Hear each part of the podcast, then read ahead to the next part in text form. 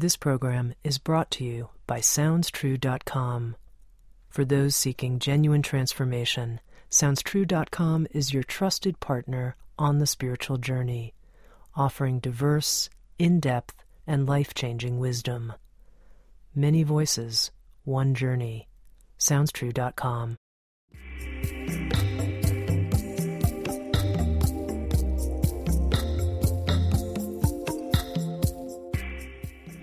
You're listening to Insights at the Edge. Today, my guest is Gregg Braden.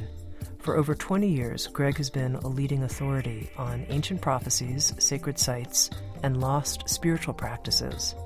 He's the author of the books Fractal Time, Awakening to 0 Point, Walking Between the Worlds, and The Isaiah Effect.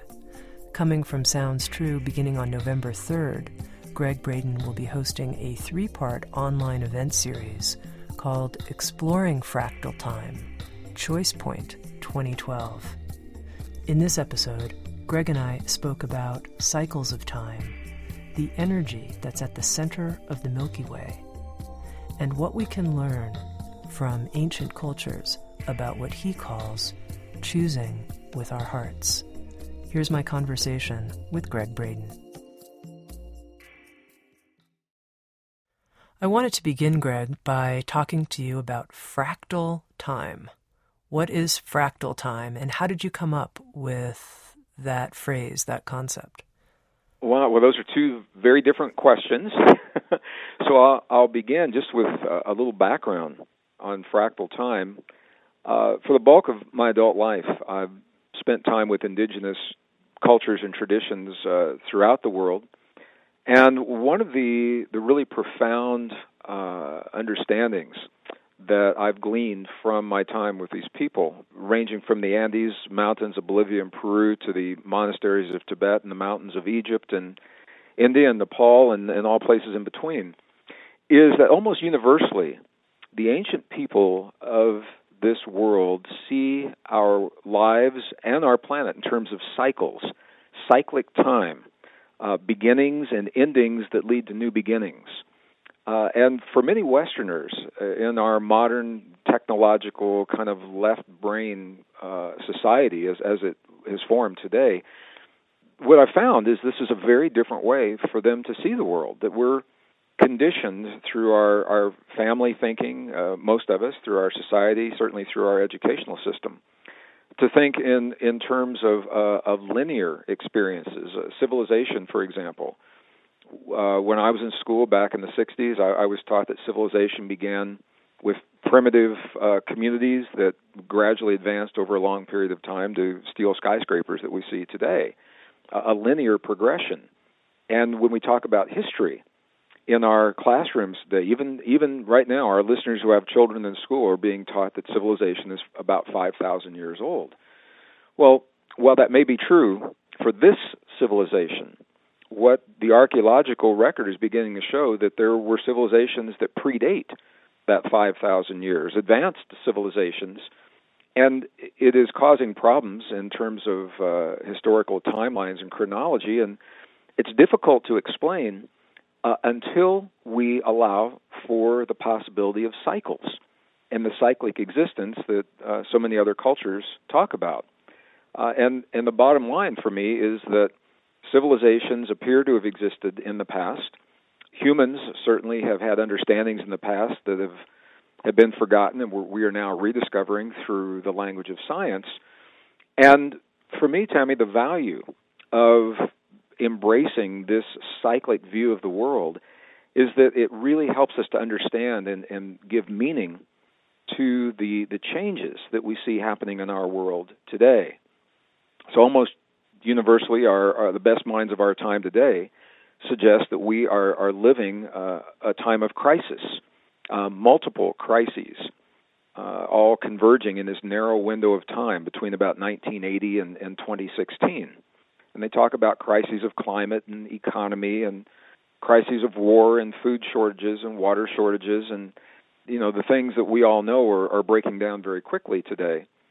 And when we look at all of those things converging in this narrow window of time, the question comes up as to why. Why would all of these things be breaking down in such a narrow window of time, and it doesn't make a lot of sense until we think of the world in terms of cycles. And when we begin to adopt the cyclic view, then we know that whatever's happening today has probably happened in the past, and if we know where to look, then it gives us a good insight into realistically what has happened in the past and what we can expect in terms of physical changes on the Earth, what we can expect in terms of the way people respond to those changes. So it's this cyclic nature of life and civilization in the universe that led to my exploration of cycles of time. And this is where the fractals come in. In nature, what we see are patterns that repeat themselves on different scales of magnitude again and again and again. For example, the pattern of an atom with little electrons orbiting around a nucleus looks a whole lot like moons orbiting around a planet, which looks a whole lot like planets orbiting around the sun. Very, very similar patterns, but obviously they're different in scale. So we say that the atom is a fractal pattern of the solar system, for example. So same pattern, different scale, and the beauty of understanding fractals is if we know how the pattern works on one level, it gives us tremendous insight into how that pattern works on other levels. So if we understand what keeps electrons orbiting around a nucleus, for example, it gives us insight into what keeps planets orbiting around the sun.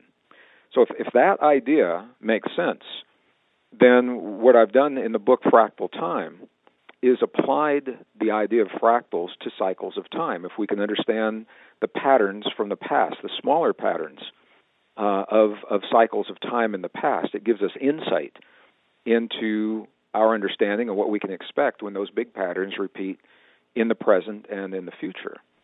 So it's a long answer to a short question. No, it's very good. It gives us a lot to tie into as we go through our program today. Yeah, very good. What it brings up for me is how do you take into account in fractal time evolution, forward progress, a sense of linearity, which, of course, each one of us can feel in our own life and we can feel in terms of the stream of history? Well, that's a great question. It's a question I had to ask myself as I was developing these ideas. And I just like to say the idea of cycles of time is acknowledged and embraced now, not only by indigenous traditions, but modern science and peer-reviewed journals understand the role of cycles.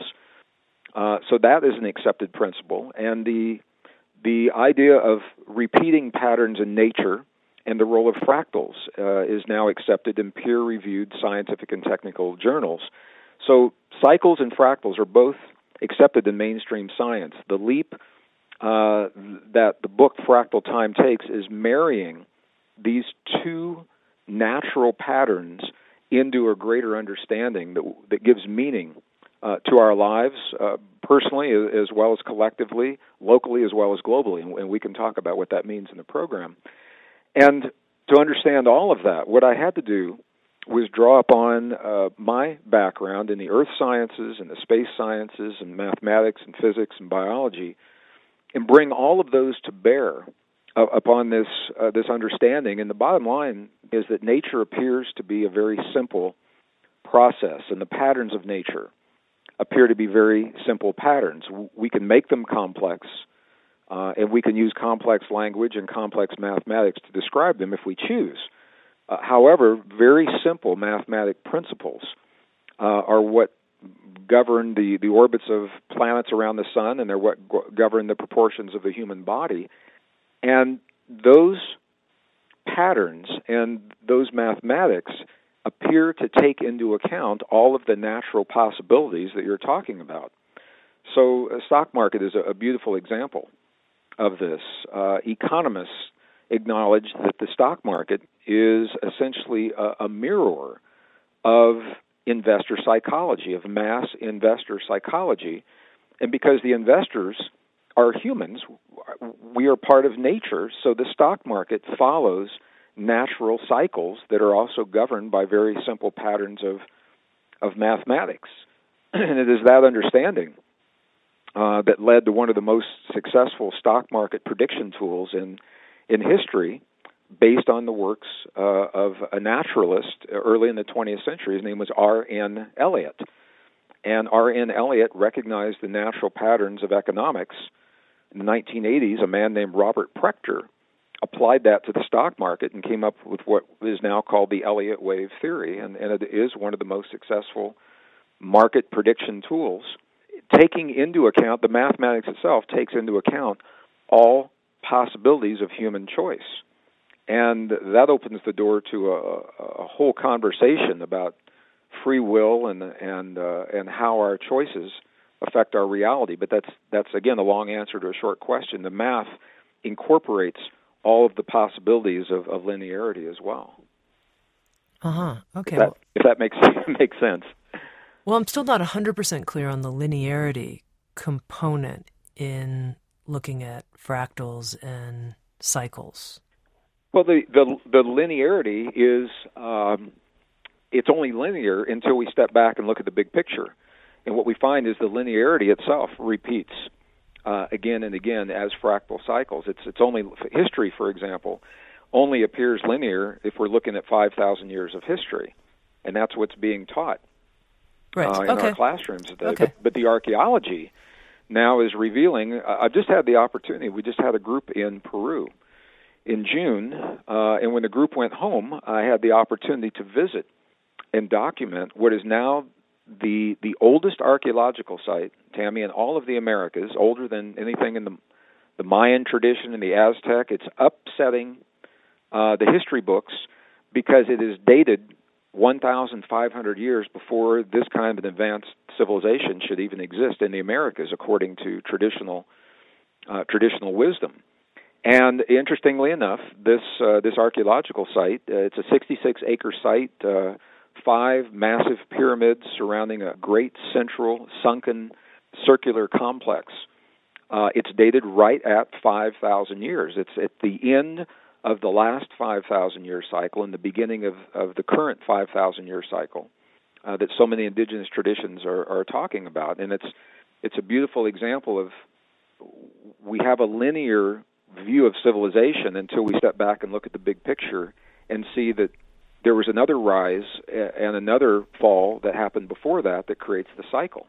Mm-hmm. Okay, I'm with you now. So it's a question of taking a far enough view from far enough away to get a big picture, if you will. And then it is, and you know, one of the things visually when I share this information with audiences all over the world, and as you know, a lot of it's done through translators, and I never really know how well the translations come across, but I know that pictures and charts and graphs and illustrations really tell a lot of the story.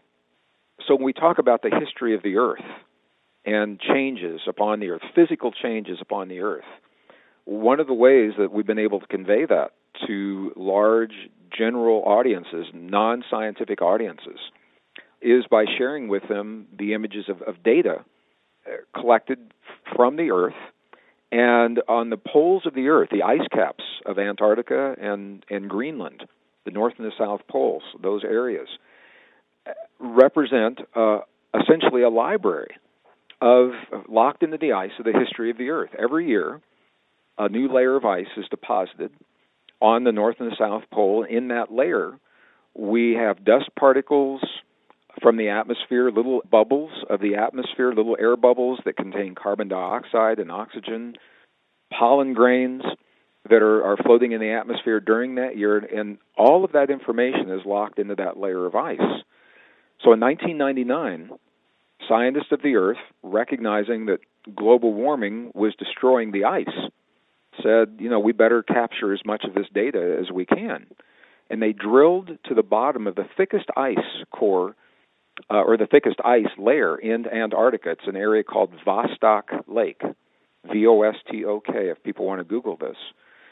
And even the scientists were amazed, Tami. They captured 480,000 layers of ice, each layer representing 1 year of the history of the Earth. So all of a sudden now we had 480,000 years of Earth's history where we can tell how much sunlight penetrated the Earth, how strong the magnetic fields were the temperatures high or low, were the sea levels high or low.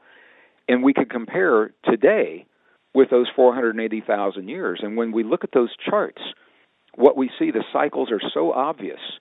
The rhythmic rise and fall of the sea levels, the rise and fall of the temperatures, both in the North and South Pole, the rise and fall of the energy from the sun that reaches the surface of the Earth, of the magnetic fields of the Earth. And when our audiences see graphically that vast span of time, and they see that if we step back far enough, what we see is the Earth goes through these rhythmic changes on a periodic basis. And then we overlay a chart of civilization in human history on to this rise and fall. And what we see is that the changes in the Earth actually correlate to the rise and fall of great civilizations, to triggers for war and peace as resources become abundant or resources dwindle and the competition for the resources. And it really helps to convey this idea that we live in a cyclic world, at least on our planet, and that our civilization is in a critical phase of a cycle that we can see if we step back far enough and look at the message of history. And then it opens the question, what can we learn from those cycles and those civilizations of the past that may benefit us today? What did they know that we've forgotten? What mistakes did they make that we can learn from? And all of that, I believe, is what we are now gleaning from this relatively new understanding of Earth and our lives in terms of cycles and the fractal nature of cycles. If we understand the little patterns of the past and we know where to look in the past, it gives us this insight into what we can realistically expect and choices that we have before us in our lives today. Okay, well, let's go directly into exploring. You mentioned the period between 1980 and 2016 as being this period that we're in right now. Where in history, what other great cycles brought us to a similar fractally resonant period of historic time to the time that we're in now? Well, this is interesting. It's an interesting question, and I'm going to begin just by saying that mainstream science in journals like Nature, very prestigious journals like Nature, now publish the peer-reviewed articles telling us, number one, that Earth is directly influenced by a powerful source of energy at the center of our Milky Way galaxy, the magnetic fields at the center of our Milky Way.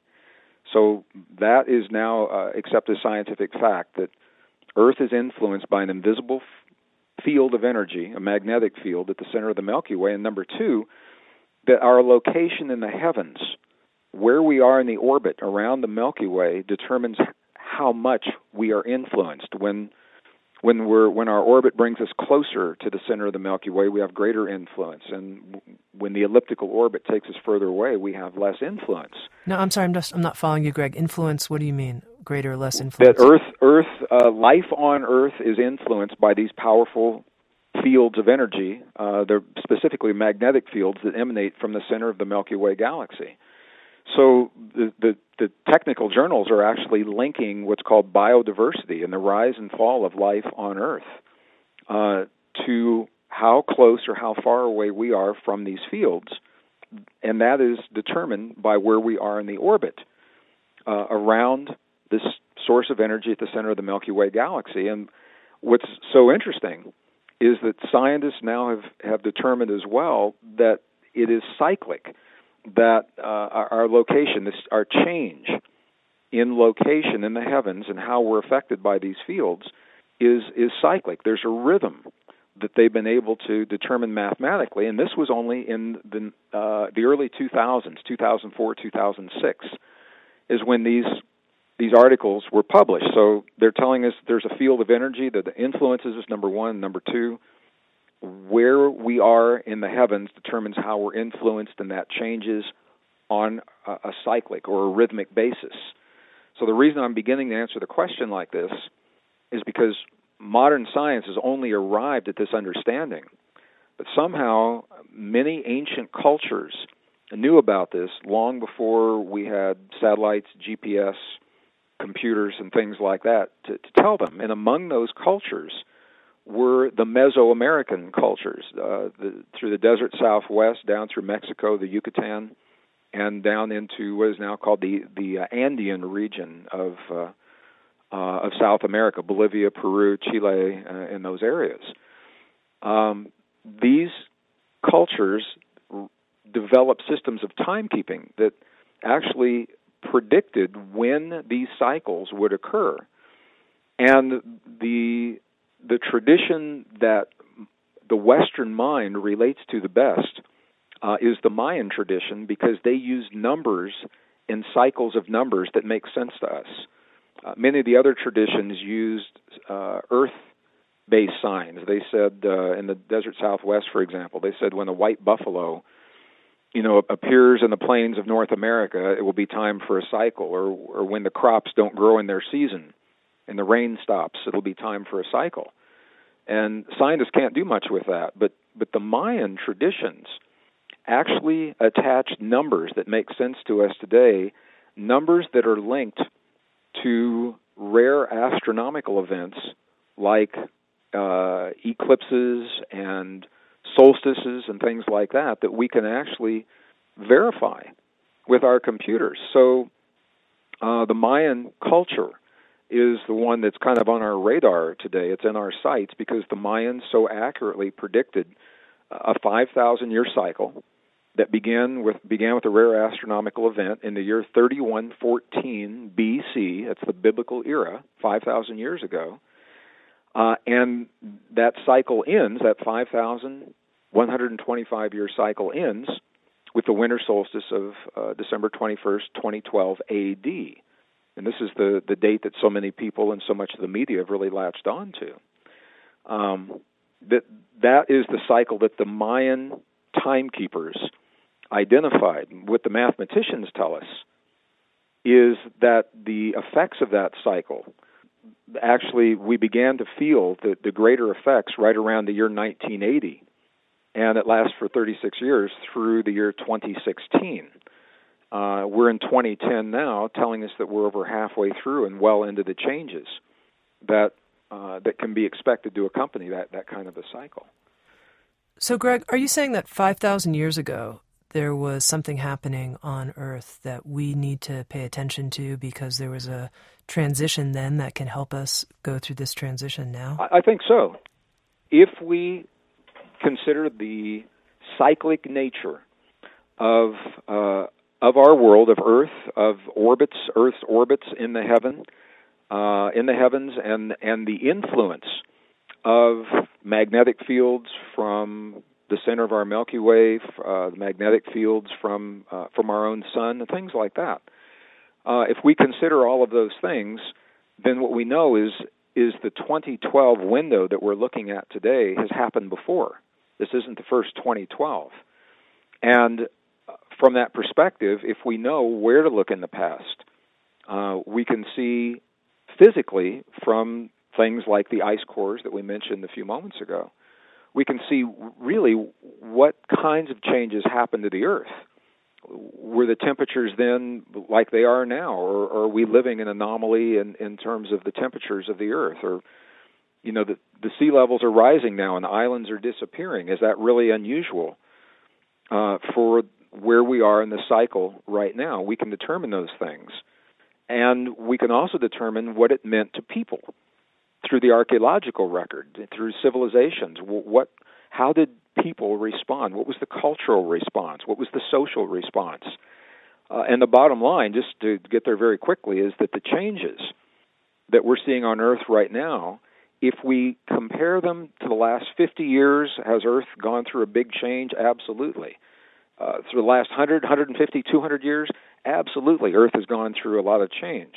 When we look at the big picture, is the change anomalous for where we are in our cycle? Absolutely not. These are the changes that we expect when we go through the cycles that we're going through right now. So, and this is, I think, the value of looking into the past, is if we understand that, as so many indigenous traditions have been telling us for so long, they were saying, get ready, we're going to go through some big changes. It's not the end of the world. It's the end of a way of living in the world based on the world that has been and the opportunity to develop new ways of living in the world now that the world is changing. So I think there is a value in looking at the cycles and the history of the past and learning from the mistakes, if there were any, that were made in the past so that we can avoid those mistakes today. So what I'm interested in is, what do we know about what was happening 5,000 years ago that's relevant for our situation now? Well, this is where the archaeological sites, I think, are fascinating, and the ice, the history in the ice is fascinating. So let's begin with the physical changes on the Earth. We're hearing so much about the Earth changes. Many people suggest the Earth is broken, that something has gone horribly awry, and I can see where they would feel that way, because the Earth is very, very different now than it was 100, 150, 200 years ago. When we look at the ice cores from Antarctica, for example, what we see is that the changes that we've all experienced in the last 20 to 50 years, those changes have brought us precisely into the range of where we always are when we reach this point in the 5,000-year cycle. The temperatures of the Earth always increase 1 to 2 degrees Celsius, and the ice melts on the poles to some degree, and that melting ice causes an increase in the sea levels. That changes the ocean currents. That changes the climate. That changes the weather patterns. Those things, and we can see in the charts, we can see in the graphs, the data, the physical data, that where we are now, the energy from the sun reaching the Earth right now is equivalent to the energy of the sun reaching the Earth 5,000 years ago. And then if we look further, it's also where it was 10,000 years ago, two cycles, two 5,000-year cycles in the past. So what we can say is that the physical changes bring us into an alignment of where it appears that we are when we reach this point in the cycle, at least for the last two cycles. Okay, let me just interrupt you for 1 second here, Greg, sure, to ask a question, because I think most people think that the increase in temperature is related to the human impact from carbon dioxide emissions, and and of course that wouldn't have been true 5,000 or 10,000 years ago in the same way. This is where we have to be really careful, because it's easy to skew data, and I think we all know that. We can make data look, you can take a sample of data, make it look almost any way you want to make it look. If we look at carbon dioxide levels in the atmosphere for the last 50 years, the last 100 years, the last 200 years, the last 500 years, it's easy to see that increase, because it has, because of industry, and correlate that with the temperature of the changes on the Earth. If, however, you step back and you look at the big picture, what we find is that Earth warmed 5,000 years ago, and we didn't have the carbon dioxide. And the energy from the sun is what is believed to be responsible for that. It's called a solar-driven model. And then if we go back another 5,000 years, 10,000 years ago, we see the same thing, exactly the same thing happening. It's not approximate. It's when we look at the charts from Antarctica, for example, and the Greenland ice cores, it's almost exact. So do we need to clean up the way we live on this planet? Absolutely. Do we need to find green, sustainable ways of living our lives? Absolutely, and I am completely on board with that. Have we broken the Earth? Probably not. Have we contributed to the amount of carbon dioxide in the air? Absolutely, we've contributed to it. Did our contribution trigger global warming? The jury's out on that, but from what I see, the evidence suggests that we did not trigger the global warming. So you can see where it can become very political. And you can take that data and we can use it, in a lot of different ways. But for me, it goes even beyond this, because now we look at the human component. What happened to people when they went through the changes 5,000 years ago? And what we find is some of the great civilizations, like the one in South America, it collapsed right at that 5,000-year mark. And now there are archaeological sites that are being dated at 10,000 years, 8,000 BC, 10,000 years ago. This completely messes up the timeline and the chronology in most history books.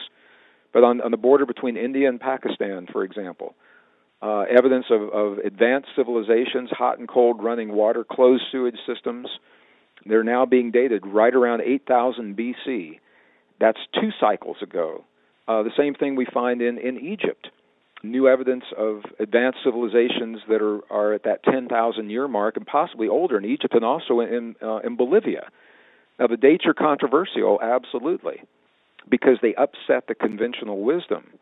But the anomalous evidence is becoming so abundant that we have to ask ourselves, do we need a new model of our history? And it causes problems from the historic perspective. For me, those problems are solved when we consider cycles of time. When we study 5,000 years of civilization and we say civilization began 5,000 years ago, what we really mean is that this cycle of civilization began 5,000 years ago, and the question is, what happened before that? And part of, I think, what we're all learning right now, we're redefining our relationship to the world. And I think many of your authors are contributing to that. But people like Bruce Lipton, helping us to redefine our relationship to the cells of our bodies and to the role between emotion, the power of human emotion, and how it triggers changes in our bodies. We're redefining the history and how long we've been on this planet. We're redefining our relationship to the Earth and possibly beyond. And I think all of this is, it's a healthy reality check, a re-examination of our role and our relationship to the world. And it all, this is where context is so important. It all is happening at the end of this 5,000-year cycle when changes in the world have triggered a series of crises that we must solve to survive.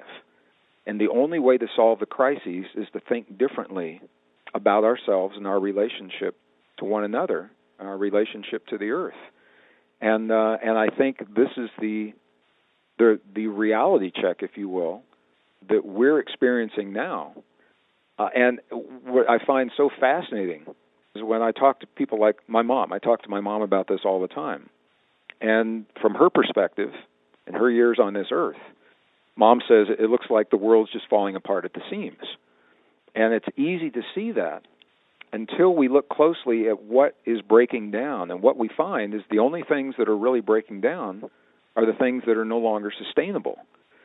And this appears to be a hallmark of our time in history, our time in this cycle, when the world changes, the systems that we've put in place to live our lives are strained by the change. And the ones that are not sustainable seem to show up pretty quickly. They break down very quickly. And the ones that are sustainable seem to hold up pretty well in the presence of the changes. And I think that's what we're witnessing in the world now, a breakdown of an economic system that's not sustainable, of a system of providing electricity to a planet and fueling a planet by burning fossil fuels, finite source of fuels that actually destroy the very atmosphere of the planet that we love.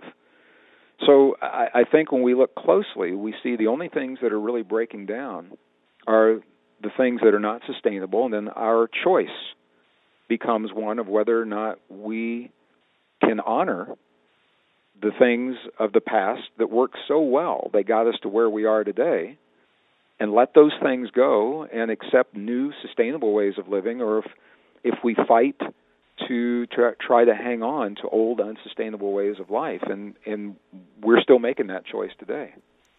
So when we look back 5,000 years or 10,000 years, can we see that there were certain successes in the way that people dealt with this period of time? And if so, what were those successes? Yeah, absolutely, because people lived through those changes and they wrote to us.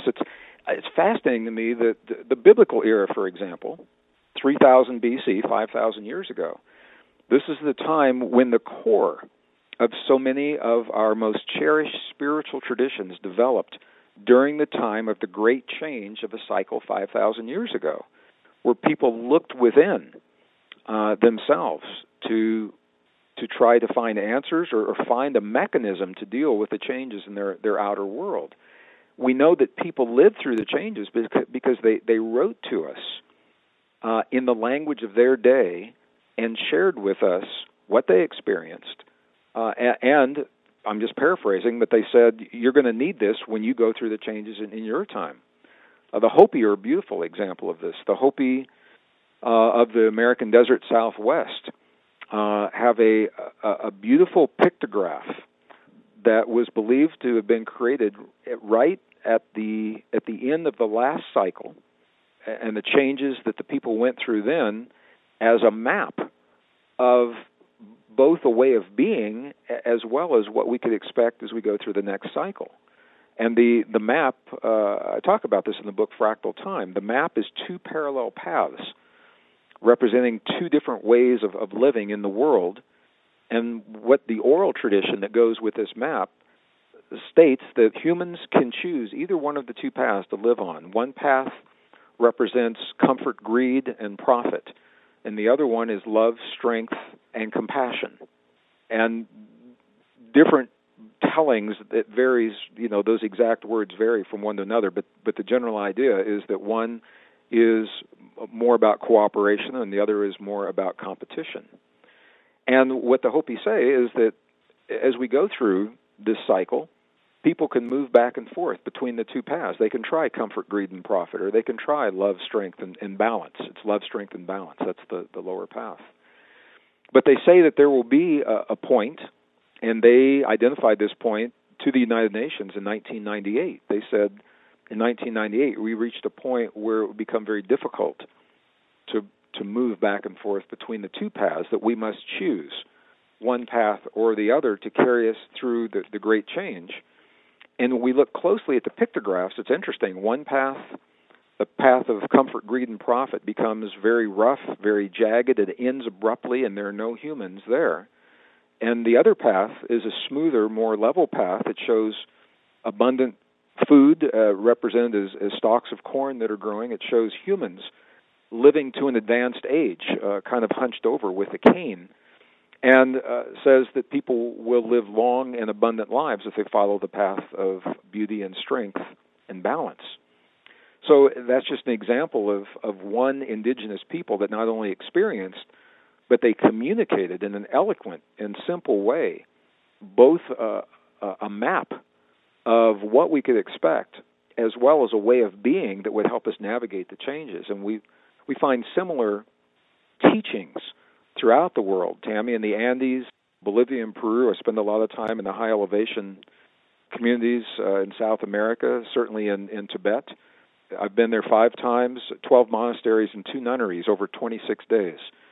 And the tradition through these monasteries and nunneries, when we see the chanting and the mudras and the mantras that are being practiced for 12 and 16 hours a day.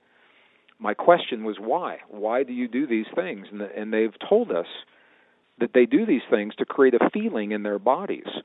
And the feeling is their interface with the world around them that helps them deal with changes in the outer world. And this is a teaching that's been preserved there for at least 2,000 years.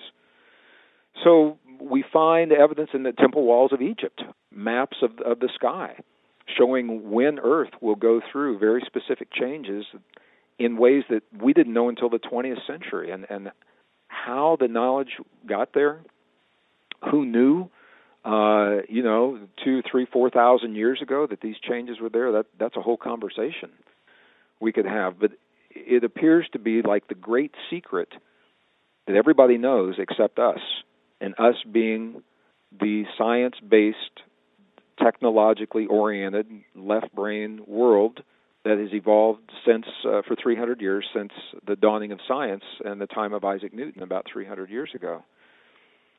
So it's interesting to see how the scientific understandings have validated many of the ancient principles, but how they've also negated things that science is yet to embrace, and the very principles that the ancient traditions identified and have preserved in their way of sharing that kind of information. If I'm understanding you correctly, Gregg, it sounds like the entire atmosphere, the entire Milky Way, that what's happening in this larger galactic theater, if you will, is having this effect on these cycles, these large cycles of change here on planet Earth. And you alluded to a source of energy that's at the center of the galaxy, that when this energy from the center of the galaxy, I think you said, has its magnetic impact directly on the Earth, that's what brings on this type of dramatic shift period like what we're in now. Is that correct? Well, you covered three different topics. The answer is yes. And maybe to help clarify that a little bit, it's fascinating me. If our listeners can imagine in the whiteboard of their minds the image of the Milky Way galaxy, there's what the ancients called the Great Central Sun, at the source of energy at the center of the Milky Way, and then countless numbers of solar systems orbiting around the Milky Way, just the way we are in our solar system. And it's fascinating, the NASA images of the magnetic field that emanates from the Milky Way. It's not a solid field, Tami. It has what are called magnetic filaments. It's like tentacles of magnetic energy that are moving through these huge expanses of space. And if you can imagine, if our listeners can imagine, when our orbit around that source of energy, it's not a perfectly circular orbit. It's called an ellipse. And so that means there's sometimes an ellipse where we're close to the center, and when we're way out on the edges, we're further away. So where we are in the orbit is what triggers the changes.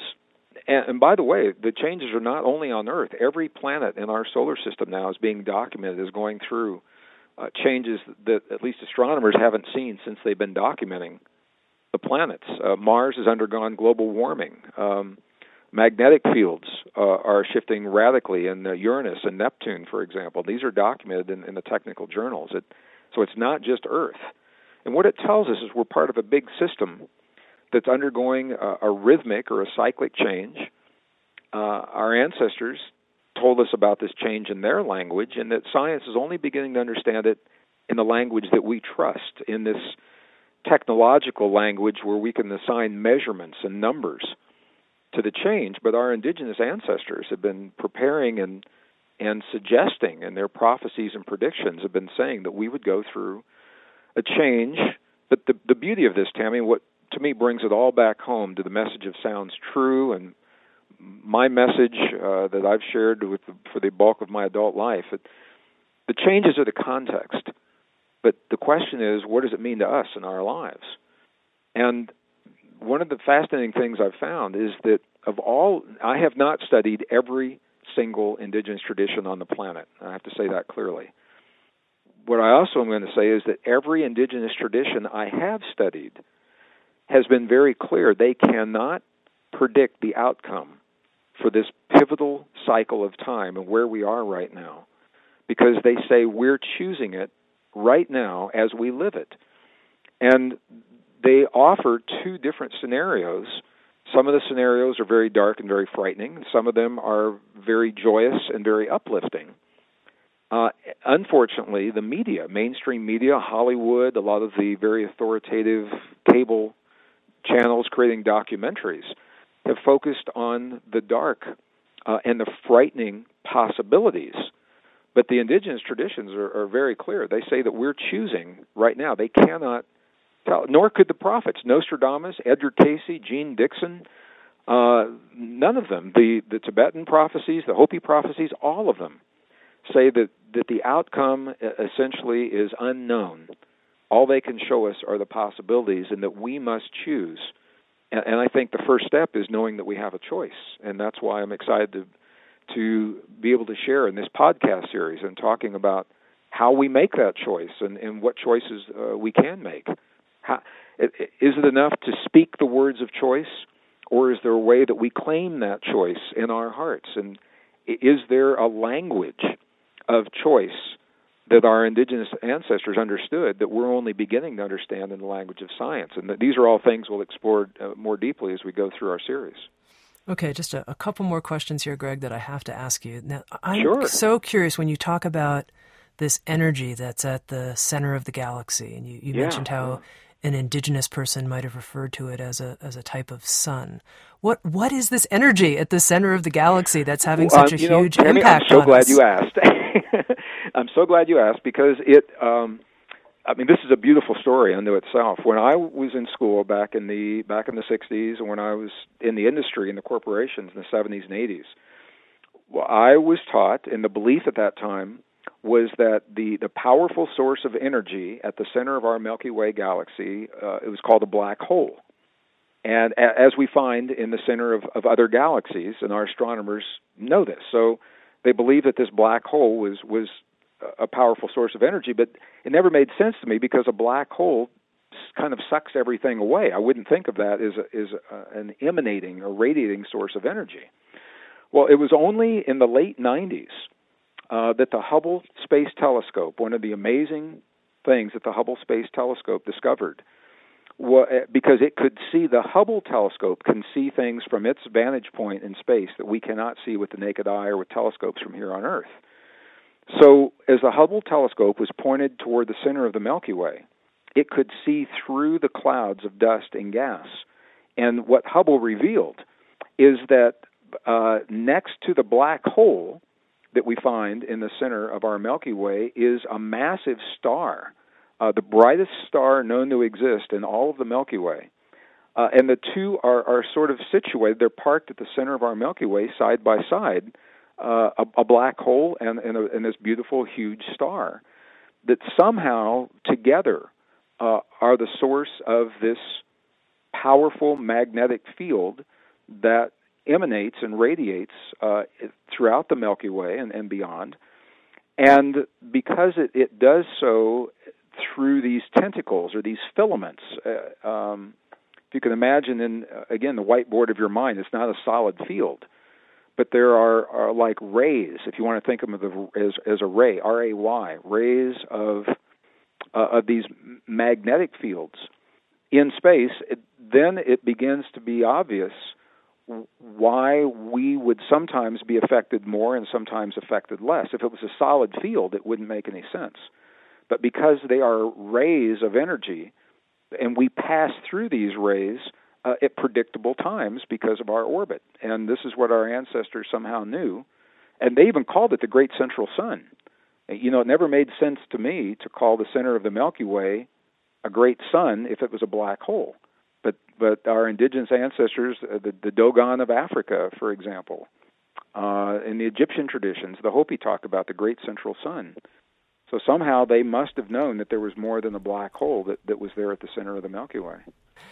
Now, you mentioned this very interesting thing, which is not just the spoken language of choice or the mental language of choice, but the feeling experience of choice, and how important that is at this time. And I know you call 2012 a choice point. So what is that, the feeling that we're choosing? Well, Tami, I think this is where 5,000 years of spiritual history finds the marriage with the best science of today and the application of allowing us to tip the scales of life and balance one way or another at this time of great change, this pivotal moment of change in our lives. Because the great secret, what is called the great secret, that was held in so many of the indigenous and the spiritual traditions of our past, it is a secret of an inner experience, an inner way of being, whether we're talking about the monks and the nuns of India and Tibet chanting and doing all the things, you know, that they do to create the feelings in their bodies, or we're talking about the people of the Andes, the high Andes, and their traditions, or the dancing of the natives in Africa, as different as those seem to be from one another, all of them serve to create a feeling in the human body. And what our own science now is telling us is that feeling, focused primarily in the heart, that the human heart is the strongest generator of electrical fields and the strongest generator of magnetic fields in the human body. Stronger than the brain. The heart now has been documented as is being as much as 100 times stronger electrically than the brain, and the heart is documented as being about 5,000 times stronger magnetically than the human brain. So what we can say is when we feel the right kind of feeling, a certain kind of feeling in our hearts, we're actually generating a powerful field of electrical and magnetic energy that extends beyond our heart, beyond our body, into the world around us. And this is where the science of quantum physics, the science of quantum biology, the science of life systems all comes together into a new wisdom that tells us beyond any reasonable doubt, Tami, that the humans of the Earth have the ability to influence the very fields of the Earth that connect all life, number one, and number two, these are the very fields that are influenced by the change at the end of the cycle. So if we follow the traditions of our ancient and some of our most cherished spiritual traditions, they say if we work together to live a certain way in our lives, to create a certain feeling in our bodies, and we call that feeling care and compassion, gratitude, appreciation, if we do that as individuals, we do that in our families, we do that in our communities, that somehow it makes the changes that come at the end of a cycle easier. This is the language of the ancient traditions. And now our own science is showing us that when we come together as families and communities, heart-centered choices, a heart-centered way of living is more than simply a New Age metaphor, and it's more than wishful thinking. But heart-centered living literally, physically influences our physical environment, and it influences the physical changes in the earth that we undergo at the end of these great cycles. And for me, it brings, I mean, that's a huge statement to make. And for me, it brings a continuity, if you will, to 5,000 years of our history. All of a sudden, our ancestors that we think are ancient and primitive, all of a sudden we recognize they knew something that really behooves us to understand today, and they did their very best in the language of their time to share this inner experience that we're only now beginning to understand and document through the language of our time. And we put all that together. I think it's no accident that all of it is happening now. Now we look at the context. Here we are at the end of this rare 5,000-year cycle when Earth undergoes the changes that are predictable for this point in the cycle. But it's only because the world is changing that we're seeking new understandings of ourselves and our relationship to the Earth, and those understandings are revealing that we're part of the change and that we have the ability to influence the outcome in positive, life-affirming ways. And I can't think of a more beautiful message to be able to share with the people of this world, is that for 5,000 years their ancestors have worked, and we've all worked together to preserve a message that maybe now we're only beginning to understand. Wonderful. I've been speaking with Gregg Braden, and he will be hosting a 3-part online event series where he'll be going into quite a bit of detail on the subject of Exploring Fractal Time, Choice Point 2012, and that will be beginning at SoundsTrue.com on November 3rd and run for 3 consecutive weeks. Exploring Fractal Time, Choice Point 2012 with Gregg Braden. Gregg Braden is also the creator of many audio programs with Sounds True, including The Lost Mode of Prayer, The Isaiah Effect, and Beyond Zero Point. And he's also a contributor to a Sounds True published anthology called The Mystery of 2012. Gregg, it's always great to talk to you. I always learn so many things. Thank you so much. Tami, I want to thank you for being such a gracious host and for really good questions that allowed me to share with this audience things I rarely get to share with an audio audience. So thank you very, very much. SoundsTrue.com. Many voices, one journey.